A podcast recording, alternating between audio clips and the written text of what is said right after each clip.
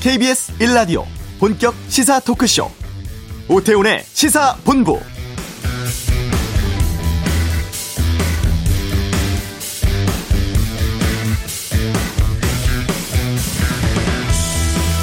윤석열 검찰총장이 차기 대권 주자 지지율 1위를 했다는 한 여론조사 결과와 관련해 다양한 해석을 담은 보도가 쏟아지고 있습니다. 정치권도 술렁이는데요. 더불어민주당은 윤 총장 지지율이 물거품에 불과하다면서 평가 절하하는 모양새고 국민의힘도 마냥 반갑지 않은 듯 신중론 펴고 있습니다. 추미애 장관도 입장을 밝혔습니다. 윤 총장 향해서 차라리 사퇴하고 정치를 하라고 비판하기도 했고 정세균 총리는 윤석열 총장에게 자숙했으면 좋겠다. 추미애 장관에게는 좀 더 점잖았으면 좋겠다면서 양측에 자제를 요청했습니다. 윤석열 총장 둘러싼 논쟁 속에서 내년 4월 보궐선거가 있고 이후 대선까지 파장이 꽤 갈 것 같습니다. 정치권에선 이걸 어떻게 보고 있을까요? 오태훈의 시사본부 잠시 후 이슈에서 국민의힘 주호영 원내대표 연결해서 최근 상황에 대한 입장 듣겠습니다. 오전에 문재인 대통령 조 바이든 당선자와 전화 통화했습니다. 이번 주 한반도는 시간에 짚어보고요. 2부 각설하고 준비되어 있습니다.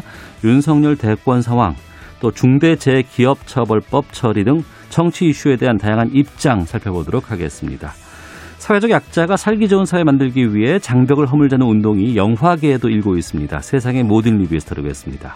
오태훈의 시사본부 지금 시작합니다.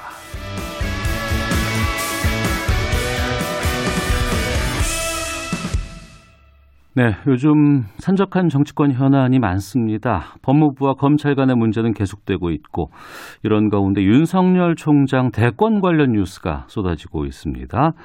내년엔 서울 부산시장 보궐선거 있죠. 또 공수처장 어, 뽑아야 합니다.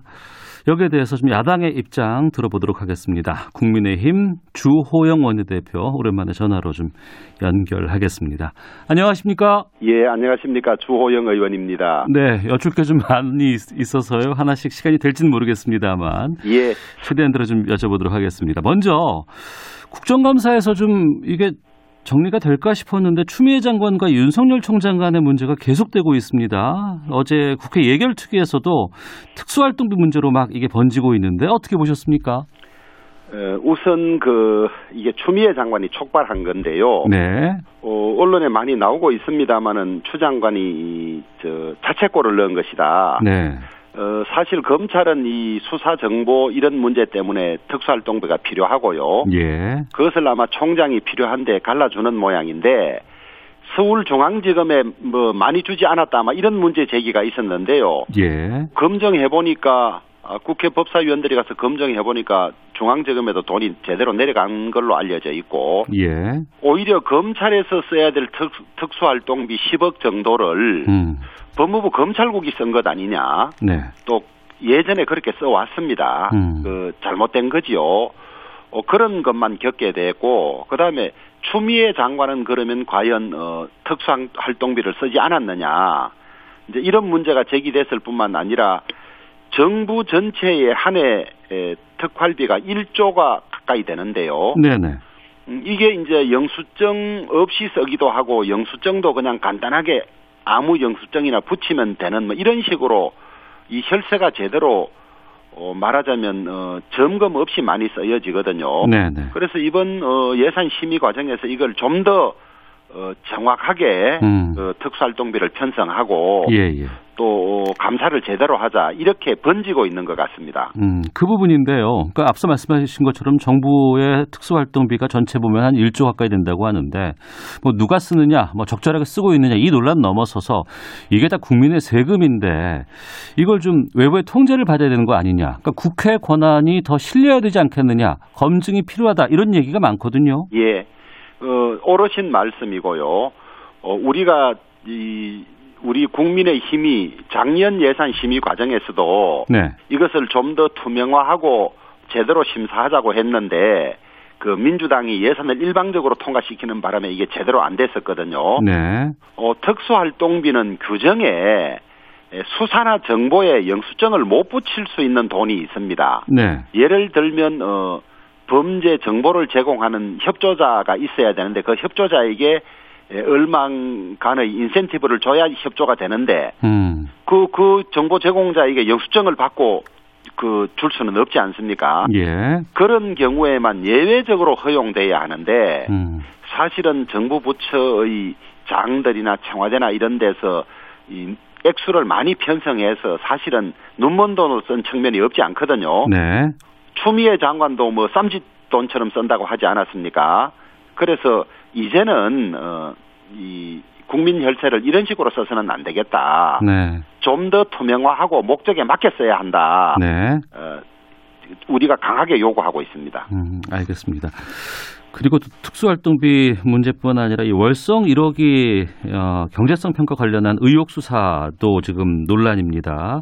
여당이라든가 추장관 쪽에서는 좀 정치적 목적의 편파, 과잉 수사로 지금 보고 있는 경향인데 이건 어떻게 들으시고 있습니까? 어, 저는 어, 적반하장도 이런 적반하장이 없다고 생각을 합니다. 예, 감사원에서 감사를 하고 난 다음에 감사 자료를 몽땅 보냈습니다. 네, 수사를 해달라는 것이거든요. 음, 그리고 어제 그 예결위에서 최재형 감사원장이 질의 답변하는 과정에서도 네, 어, 범죄 혐의가 짙다는 데 대해서는 어, 대부분의 감사위원이 동의했다고 돼 있습니다. 네, 뿐만 아니라 아, 444건의 공문서를 심야에 들어가서 파기했지 않습니까? 음, 그거 자체만으로도 공문서 손괴가 되는 것입니다. 네, 이거를 수사하지 않으면 오히려 직무유기가 되는 거지요. 어, 그런데 여기에 무슨 큰 잘못이 있길래 이렇게 민주당 의원들과 법무부 장관이 나서서 수사를 하지 않으면 직무유기가 될 사건을 예, 수사를 빨리 하네.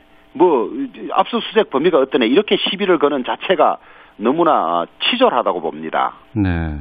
하지만 감사원에서는 자체적으로 이것을 검찰에 직접 수사를 요청할 수도 있을 텐데 그렇지 않았었거든요. 그건 어떻게 보고 계십니까? 이제 감사위원이 모두 일곱 분인데 네, 현재 한 분이 결연이고 여섯 분이 있습니다. 네, 어, 네 분이 찬성해야 감사 결의가 되는데 음, 저희들이 이 파악해 본 바에 의하면 어, 세 분 이상이 친정부 측 인사예요. 네, 그러니까 이제 최재형 감사원장이 의도하던 대로 아마 잘 안 돼 있겠죠. 음, 그래서 최재형 감사원장의 답변에 보면 음, 행간에 그런 것이 다 묻어납니다. 네, 조작이 있었고 범죄 행위가 있었고 그다음에 수사 기록을 보낸 것은 어, 수사를 하고 처벌해 달라는 취지다 이런 것이 다 드러나 있습니다. 네, 네. 오죽하면 검찰에서 이게 에, 수사 어, 참 이 잘 정리돼 있고 증거도 잘 갖추어져 있어서 이거 뭐 바로 수사를 쉽게 할 수 있는 그런 정도로 감사를 잘해왔다고 이야기하겠습니까? 음. 알겠습니다. 그리고 어제 이 발표나고 나서 지금 난리가 났어요. 이게 그 윤석열 총장의 지지율 관련한 지금 뉴스가 쏟아지고 있습니다. 예. 이거 어떻게 보고 계세요? 어, 저는, 어, 뭐, 여론조사에 일이 일비할 필요는 없는데, 네. 에, 일관된 이야기입니다만은, 어, 가장 정치적 중립을 지켜야 될 검찰총장에 대해서, 네. 현직에 있는 상태에서 대통령 후보 지지율 조사를 하는 이게 이 자체가 너무 우- 우스꽝스러운 일이고요. 예. 그럼 이 일은 어, 윤석열 검찰총장이 정치를 하겠다고 해서 정치적인 행보를 해서 그런 것이 아니라 예. 정권과 추미애 장관이 자꾸 정치적 행보를 하도록 한다고 자꾸 주장을 하고 있고 예, 예. 자꾸 때리니까 음. 역설적으로 올라가는 것인데 예. 저는 윤석열 총장에 대한 지지율이 올라가는 것은 추미애 장관을 비롯한 이 정권들의 행태, 수사 방해 이런 데 대한 국민들의 분노가 옮겨간 것이다. 어. 그렇게 보고 있고요. 예. 어, 이 정치적이지 않은 사람을 자꾸 추미애 장관이 정치적으로 만들고 있어요. 음. 어, 그림자를 떨치기 위해서 아무리 빨리, 달- 빨리 달리도 그림자는 따라온다는 거거든요. 네. 그림자를 없애려면 어, 숲속으로 들어가서 어. 음. 빛이 없는 곳으로 가야 해요. 네, 네. 윤석열 총장을 어, 정치적으로 보이지 않게 하려면 추미애 장관이 건드리지 않으면 돼요. 네, 네. 건드리지 않으면 정치적이지 않습니다. 검찰총장이 직무를 수행할 겁니다. 어. 그런데 자꾸 정, 정치적이라고 시비 걸고 하니까 국민 관심만 높아지고 예. 지지율만 높아지는 것 같아요. 네. 그래서 시중에서는 역설적이게도 추미애 장관이 그 윤석열 검찰총장을 정치인으로 만들려고 하고 선거운동을 해준다는 이야기가 나오겠습니까? 음. 예, 그런데 에, 추미애 장관도 아마 진퇴양난일 겁니다. 네. 음, 윤석열 총장이 살아있는 권력에 대해서 수사를 하려고 어, 저, 저렇게 이제 이, 그 적극적으로 하고 있고 예. 거기에서 이 정권의 중요한 실책들이나 이런 것이 드러나면 어, 정권에 큰 부담이 되니까 음. 그걸 이제 막으려고 저러는 것 같은데 네. 그럴수록 점점 더 국민들은 어, 정권의 문제점이 무엇이고 어, 이런 것을 알게 되고 윤석열 총장의 여론조사에서는 점점 더 국민들이 더 지지율이 올라갈 수밖에 없는 이런 아이러니를 만들고 있습니다. 네. 아이러니라고 말씀하셨고 정권에 대한 분노가 이 지지율로 옮겨가고 있다라고 말씀하셨어요. 하지만 지금 야당 제일 가장 많은 의석수를 갖고 있는 국민의 힘의 이 분노가 옮겨가야 원래 정치권의 상황으로 본다 그러면 맞을 것 같은데 그렇지 않고 있는 이유는 뭐라고 보시는지도 궁금하고 우선 이제 에, 윤석열 총장이 권력에 대해서 꿋꿋하게 예. 굴하지 않는 모습을 보이는 것 이런 것들이 눈에 띄어서 그렇겠죠. 네. 상 나중에 이 선거 때가 되면 네. 어, 그런 지지는 어, 당으로 옮겨올 거라고 보고 있습니다. 아, 그러시군요. 예. 혹시 윤석열 총장이 임기를 마친다거나 중간에 사퇴를 하고 정치를 하겠다고 하면 국민의힘에서도 함께 뭐 할 여지가 있습니까? 어, 저는 그 점에 관해서는 언급을 하지 않는 것이 국가적으로 바람직하다. 어. 검찰총장으로 있는 사람에 대해서 앞으로 정치할 거냐 말 거냐를 가지고 예. 어, 논란을 벌인다는 것 자체도 저는 검찰의 중립성이나 독립성에 도움이 되지 않는다고 봅니다. 음. 그래서 어, 윤석열 총장도 네. 나는 검찰총장의 직무에만 충실한다. 네. 이렇게 이야기를 하는 것이 맞고 어, 언론이나 정치권에서 뭐 정치를 할 것이냐 말 것이냐 이런 논의 자체를 안 하는 것이 저는 국가의 품격에 관계되는 일이라고 봅니다. 알겠습니다. 자, 그럼 본격적으로 그 내년 보궐선거 좀 말씀 여쭤보도록 하겠습니다. 어, 뭐 시간이 한 150일 정도 남지 않은 상황인데 지금 부산, 서울 두 곳입니다. 지금 경선 같은 것들은 룰이 확정됐는지요? 어, 저희들 경선 준비위원회에서 이제 룰을 확정하는 과정을 밟고 있는데 네. 아마 다음 주쯤에는 확정되는 걸로 그렇게 예상하고 있습니다. 네. 조영원 대표께서는 지금 부산, 서울 다 가져와야 된다는 입장이신 거죠? 아니 저희들 지금 이렇게 민주당 정권이 폭정을 자행하고 있고 예. 우선 보궐선거 사유가 네. 두 곳 모두 민주당 출신 단체장들의 성추행으로 어, 이 생기는 것인데 에, 부산시정, 서울시정의 공백은 물론이거니와 네. 재보궐선거의 선거 직접 선거 비용만 무려 838억 원이 듭니다. 네. 간접 비용까지 따지면 어, 천억이 훨씬 넘을 텐데요. 이렇게 민주당이 책임을 져야 할 선거에 저희들이 이기지 못한다면 음. 말이 안 되는 거죠. 네. 어제 박춘희 전 송파구청장이 서울시장 보궐선거로 나오겠다는 발표를 했습니다. 야권에서 나온 첫 출마 선언인데 그 후보 군을 모으는 작업은 지금은 어느 정도인지 좀 여쭤보겠습니다. 이제 룰이 확정되면 어, 준비한 분들의 출마 선언이 잇따를 걸로 보여지는데요. 네. 어, 서울시정이나 구정을 경험한 우리 당 관련되는 많은 분들이 음. 이 후보로 나와서 치열한 토론을 해서 서울의 발전 방안, 그다음에 지난 어, 민주당 측 박원순 시장이 서울시장을 폈던 기간의 문제점, 네. 그 다음에 부동산 가격이 엄청나게 폭등하고 그 다음에 이 전월세 문제가 생겨서 모두 불편해하는 이런 과정의 해결 방법 네. 이런 것들을 국민들에게 내어놓고 음. 아 그래 그 국민의힘의 이 후보가 되면 이 서울시정이 좀 좋아지고 서울 시민의 삶이 좋아지겠구나 네. 이런 확신을 주는 과정을 여러 차례 해야 한다고 봅니다. 네. 그래서 어, 많으면 많을수록 어, 준비된 많은 후보들이 이, 저 출마 선언을 할수록 저희들은 어, 땡큐라고 생각합니다. 그러시군요. 예. 그런데 그 지금 많은 후보들이 경선을 통해서 서로 간에 경쟁하는 것도 좋을 것 같습니다만 그런데 어 이 사람이 좀 유력하지 않냐라는 그런 후보가 보이지 않는다는 얘기도 많습니다. 그건 어떻게 평가하십니까?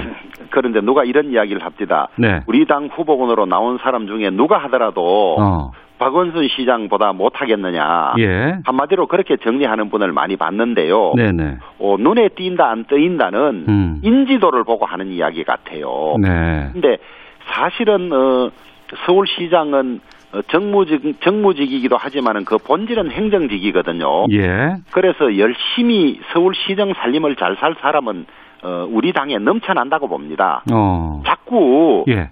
사람이 인내 음내하는 자체가 예. 그거는 서울시장을 뽑는 방법이나 이런 데 대해서 그걸 왜곡시킬 수가 있다. 어. 누가 정말 차분하게 서울 시민의 살림살이를 예. 편하고 편리하고 행복하게 만들 수 있는지 그 사람이 이전에 어떤 일을 해왔고 음. 이 하는 그런 걸 주로 봐야지 그냥 지명도가 높아서 뭐 저 이 사람이 저 무게가 있네 이렇게 볼 일은 아니라고 봅니다. 네. 혹시 국민의힘 외에 다른 야권 쪽의 후보와 연대 가능성도 있습니까? 어 저는 정치는 어, 가능성의 예술이라는 이야기도 있고 예. 또 내일 일을 말하는 귀신이 웃는다는 이야기도 있습니다. 그래서 다만 선거의 원칙이 통합이나 연대가 승리에 유리한 경우가 대부분이거든요. 네. 그래서 그런 가능성은 전혀 배제하지 않고 저희들 가능성을 보고 있습니다. 음. 뭐 국민의힘뿐만 아니라 민주당 쪽에서도 내년 보궐선거는 뭐 사활을 걸 수밖에 없는 입장입니다. 또 그 이후에 대권까지도 연기가 되기 때문에. 그런데 지금 국민의힘 같은 경우에는 비대위 체제 아니겠습니까? 김종인 비대위원장 내년 4월까지로 지금 어 얘기가 되곤 있었습니다만 최근의 상황에서는 여러 가지 비판도 좀 내부에서 나오고 있는 것 같아요. 어떻습니까? 어, 당내에서 어, 비판이 없을 수는 없지요. 예. 어, 모든 구성원을 다 만족시킬 수 어떻게 있겠습니까? 그러나 제가 알기로는 어, 김종인 비대위원장이 내년 어, 서울시장 선거까지를 치러야 한다는 데 대해서 크게 반대하는 분은 많, 거의 없습니다. 당 네. 왜냐하면 어, 전당대회를 치르려면 두 달 이상이 걸리는데 네. 내년 4월 선거를 앞두고 2, 3월에 전당대회를 할 수는 없지 않겠습니까? 그렇겠죠. 예. 그런 상황은 지금은 많이 이 우리 구성원들끼리는 어, 내년 어, 4월 선거는 이 체제로 치러야 한다는 데 대해서 공감대가 점점 넓어지고 있는 상황이라고 파악하고 있습니다. 네. 그러면 내년 보궐선거에서 승리하게 된다 그러면은 그 김종인 위원장과의 동행이 더 연장되거나 이어질 수도 있을까요? 어, 저는 그 가능성은 낮다고 보는데요. 예. 예컨대 에, 김종인 위원장이 선거를 지휘해서 압승을 했다. 예. 그래서 당원들이 음. 아. 어, 4월 7일까지 하기로 했습니다마는 대선까지 맡아주세요. 네네. 이런 일이 생기면 음. 그건 뭐 저는 어, 나쁜 일은 아니라고 봅니다. 네. 구성원들이 맡아서 대선도 승리해 주세요 하는 그런 상황이 이, 오는 것이 저는 나쁘지 않습니다. 음. 성적표 받아봐야 이게 결정이 나겠군요. 자, 그리고, 어, 최근에 국민의힘의 좀 변화된 모습이 이 부분에 많은 분들이 좀 주목하고 있습니다. 정의당의 중대재해기업처벌법, 이 처리에 국민의힘이 힘을 보태기로 했는데, 이게 어떻게 이렇게, 이렇게 됐나요? 어, 저는 개인적인 경험으로도 법관 시절에 네. 산재 사건 재판을 해보고 그랬습니다마는 네. 어, OECD 국가 36개국 중에서 산재 사고 발생률 사망률이 이 우리나라가 압도적으로 높습니다. 예. 무려 1년에 산재 사고로 2,400명 가까이 목숨을 잃고요. 네. 산재로 부상당한 분들은 엄청나게 많습니다. 네. 그러면 이것을 줄일 방법은 있어야 하는데 예. 그 줄일 방법들이 이, 이 말하자면 민형사적으로 좀 촘촘히 책임을 묻는 구조가 돼야 되겠다. 네. 그 점은 우리 구성원들 대부분이 동의하고 있습니다. 어. 그런데 이제 이렇게 하다 보면 어 비용이 좀 더 들게 되겠지요. 네. 예를 들면 안전시설을 하는데 또 비용이 좀 들고 감독관이 제대로 하게 하는데도 비용이 좀 들지만은 음. 그 비용은 어, 낭비가 아니라 네. 어, 오히려 더 어, 안전을 지킴으로써 나가는 비용을 줄일 수 있는 필수적인 비용이다. 어. 이런 인식을 갖도록 해야 됩니다. 네. 어, 예컨대 고층 건물 그 짓는 과정에서 안전 펜스를 설치하는데 5억이 든다. 그런데 펜스를 설치 안 해서 한, 한 분이 추락해서 산재로 사망하면 손해배상이 2억밖에 되지 않으면 예, 예. 업주는 하지 않습니다. 네. 사고가 안 생기면 5억을 다, 다 버- 세이브하는 거고 버리는 음. 거고 뭐 네. 사고가 생겨도 5억 주고 시설을 하느니보다는 사고 생겨서 2억을 배상하면 편하다고 생각하는 이런 환경에서는 사고가 줄어들지 않거든요. 예.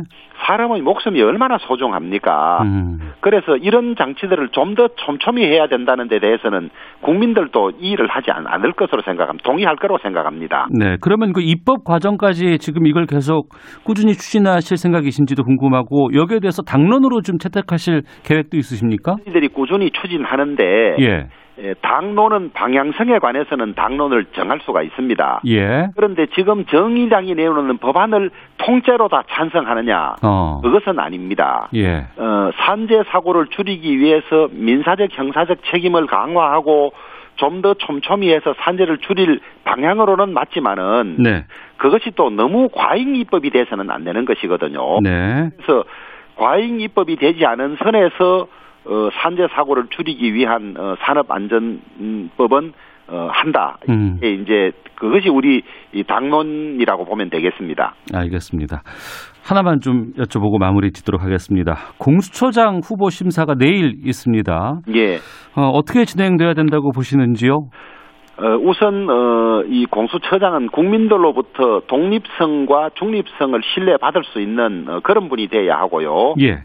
어, 정치적인 편향성이 있어서는 안 되겠죠. 음. 근데 문제는 어, 이런 분들이 이 충분히 검증을 거쳐서 선택이 돼야 되는데 네. 지금 처음이다 보니까 어떤 방법으로 검증할지에 관해서 아직 이 자료들이 거의 없습니다. 예. 그래서 저희들이 이 특정 후보에 대해서 찬성한다, 반대한다고 할 때 음. 자료가 충분히 있어야 되는데 예, 예. 말하자면 음, 인사 검증 자료들이 있어야 되는데 음. 이런 자료들이 대단히 부실한 걸로 알고 있습니다. 예. 그래서 저희들은 어, 이런 고위공직자 더구나 아, 검찰과 경찰을 마음대로 할 수 있는 이런 공수처장에 대해서는 어, 충분히 이 검증이 돼야 된다. 어. 자료들 예, 예. 뭐 어, 위장 전입이 있는지 없는지 그 다음에 이전의 이 무슨 수사나 재판 활동에서 어, 실수나 잘못된 것이 없는지 음. 뭐 또 딴 부정이나 이런 것이 없는지 충분히 심사돼야 하는데 네, 네.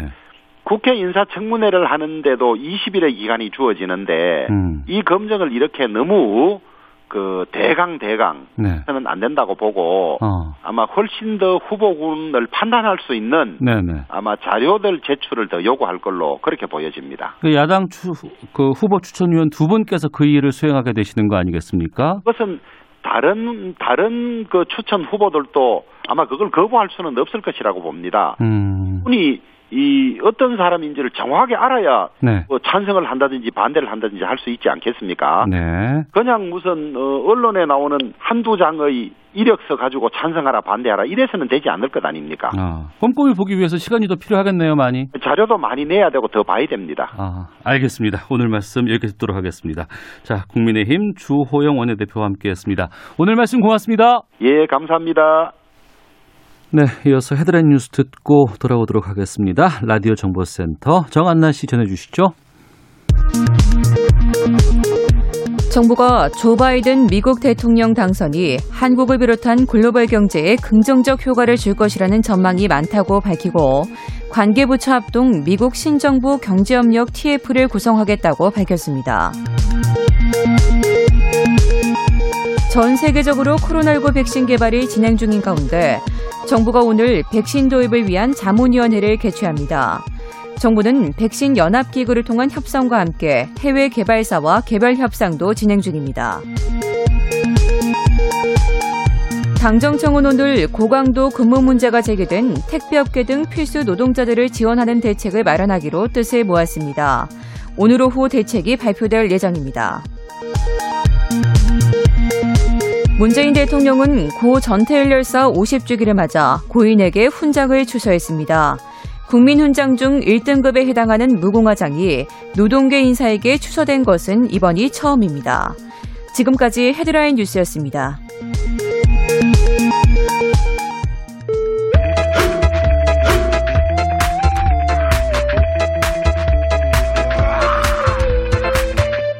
오태우래 시사 본부 네, 한 주간의 한반도 정세 분석하는 시간입니다. 이번 주 한반도는 김형석 전 통일부 차관 연결하겠습니다. 안녕하십니까? 네, 안녕하십니까. 예. 미국 대선 민주당 바이든 후보 당선 사실상 확정 이런 상황입니다만 북한이 이 대선 결과에 대한 공식적인 반응이 아직 안 나오고 있는 것 같은데 그렇죠? 아직까지 안 나왔습니다. 그러니까 어. 아무래도 이제 어 이제 공식적으로 아직 그 당선이 확정이 안 됐기 때문에 예. 또 그리고 지금 현재 보면 대선 결과에 대해서 트럼프 대통령이 이제 불복하고 있는 상황이니까 네. 이제 기술적으로 보면 이제 어 이제 김정은 위원장이 관련해서 뭐 입장을 발표하기는 아직은 좀 이른 것 같습니다. 그리고 음. 과거도 보면 네. 뭐 꼭 그렇게 뭐 신속하게 한 건 아니었다는 거죠. 그래서 음, 뭐 일단은 미국 그 미국의 대선 결과를 보고서 김정은 위원장이 앞으로 본인이 어떤 선택을 해야 될까 네. 그리고 미국의 새로운 행정부가 뭐 어떤 식의 그런 접근을 취할까 이걸 지금 뭐 공인을 하고 있지 않을까 싶습니다. 네. 음. 과거에 그 미국 대선과 관련해서 결과와 관련해서 북한이 뭐 성명 같은 게 나온 적이 있었나요?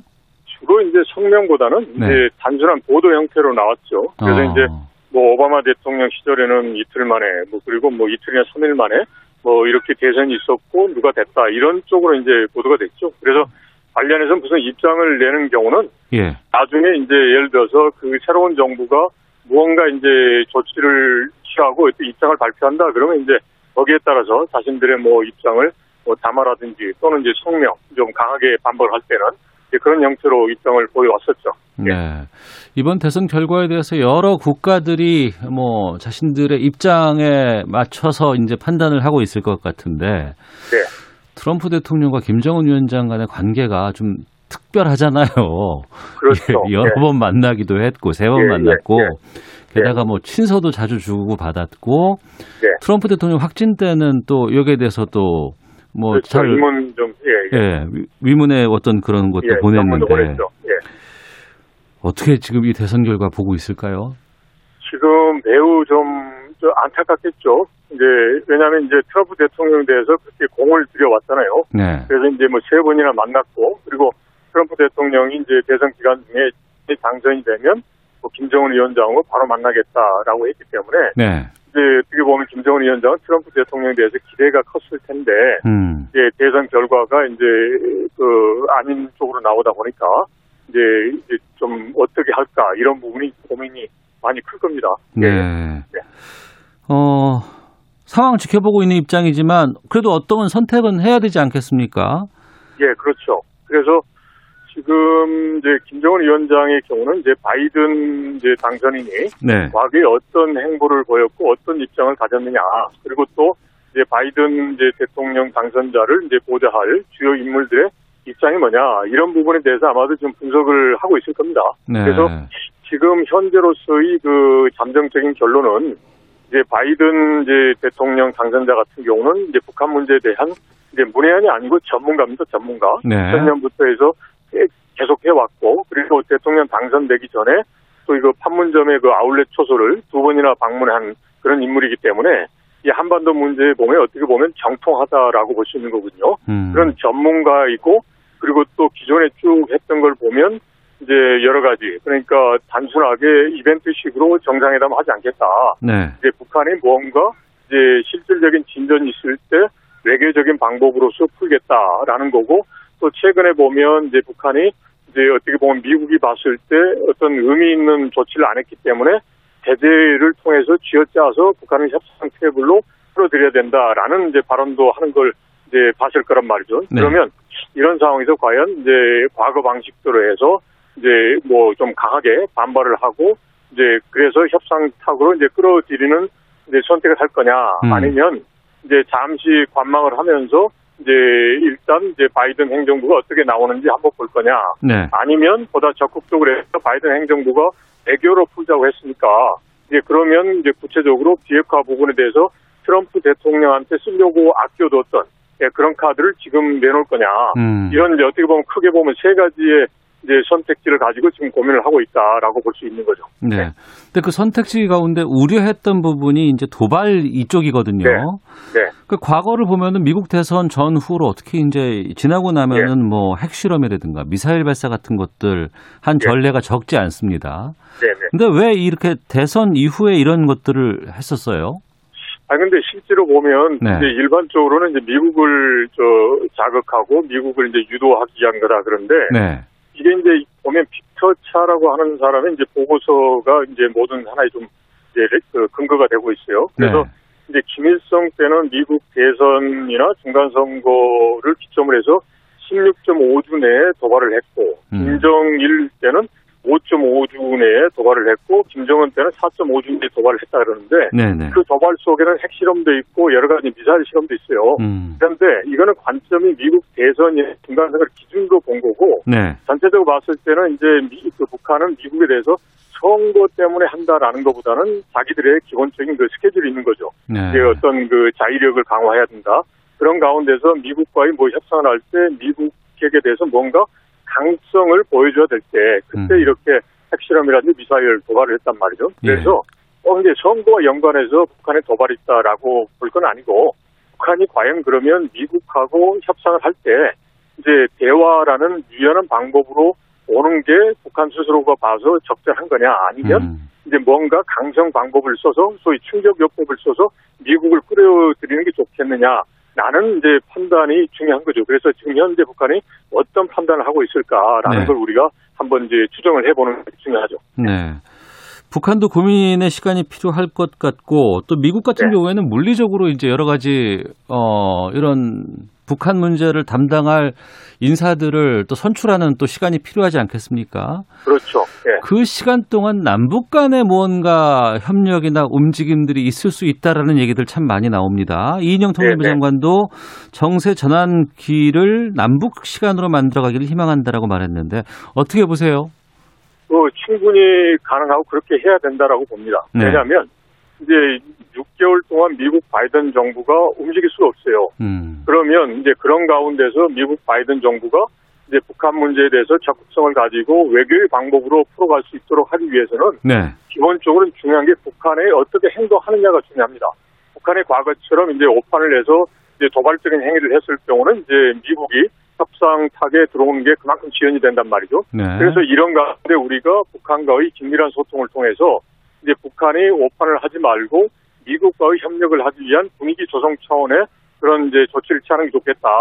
이제 그러려면 우선은 이제 남북 관계도 좀 열어두고 그리고 또 지금 최근에 이제 이제 스가 총리가 이제 그 김정은 위원장과 조건 없이 만난다고 하니까 북일 관계도 열어두고 그리고 또 그런 가운데서 이제 바이든 정부가 생각하는 비핵화 부분에 있어서의 신진전 조치를 원하는 거니까 네. 그런 부분을 미리 좀 제시를 하면 아무래도 바이든 정부가 북한과의 협상 테이블에 오기가 더 수월하고 또 음. 앞으로의 상황이 이제 긍정적으로 변할 수 있다라는 거죠. 네. 그럴, 그러한 변 쪽으로 변할 수 있도록 우리가 이제 소통을 하고 그러면서 필요하다면 코로나 상황을 봐가지고 이제 방역이라든지 그런 이제 비분사적인 이제 그런 부분의 협력을 이제 해주는 게 이제 여러모로 어, 중요하고 필요하죠. 예. 네, 오늘 오전이었습니다. 문재인 대통령 조 바이든 당선자와 전화 통화를 했습니다. 네. 이 메시지를 보니까 굳건한 한미 동맹과 평화와 번영의 한반도를 향한 당선인의 굳은 의지를 확인할 수 있었다 이렇게 나왔는데 좀 네. 평해 주시죠. 어, 기본적으로 바이든 대통령 당선자가 한미 동맹을 강조를 해요. 네, 이제 그리고 어떻게 보면 이제 동맹국 간의 협력을 통해서 세계 질서를 이끌어가자라는 거니까 네, 이제 그런 차원에서 보면 가장 원론적이면서도 이제 핵심적인 사항에 대해서 양 정상이 합의를 했다라고 생각합니다. 음. 그런데 앞으로 이제 이걸 토대로 해서 지금 한반도 문제 그리고 양국이 발전할 수 있는 이제 그런 부분에 이제 그런 그 생산적인 방안을 서로 협의하는 게 중요하겠죠. 네. 그리고 이제 남북의 뭐 협력이라든가 이런 일을 하려 그러면은 미국의 또 입장도 좀 중요할 것 같은데 이인영 장관이 미국 방문 추진한다는 얘기 나오는데 예. 어, 어떻게 될까요? 어, 일단은 이제 바이든 정부가 어떤 이제 나름대로 이제 인수위가 세대가 되지 않겠습니까? 네네. 이제 그런 다음에 이제 북한의 입장이 어느 정도 우리가 좀 확인을 하고 음. 그런 상황에서 이제 미국이 원하는 방향 그리고 우리 원하는 방향이 거의 같거든요. 그런 방향으로 북한이 움직일 수 있도록 하는 구체적인 전략이라든지 구체적인 액션 플랜을 마련한 다음에 가는 게 더 좋지 않겠나 싶습니다. 그냥 뭐 네. 일반적인 방향, 원론적인 이야기를 하는 거는 뭐 굳이 뭐 가지 않더라도 음. 충분히 가능하거든요. 그래서 네. 구체적인 그런 어, 활동 계획, 액션 플랜을 마련한 다음에 이제 그거는 북한의 그런 이제 동향도 분석한 걸 토대로 해야 되겠죠. 그런 다음에 이제 방미해서 협의하는 게 더 좋지 않겠나 싶습니다. 네, 알겠습니다. 이번 주 한반도는 김형석 전 통일부 차관과 함께했습니다. 고맙습니다. 예, 고맙습니다. 예, 잠시 후 2부 각설하고 있습니다. 그리고 세상의 모든 리뷰, 장애인의 문화 접근권에 대한 이야기 나눠보겠습니다. 2부에서 뵙겠습니다.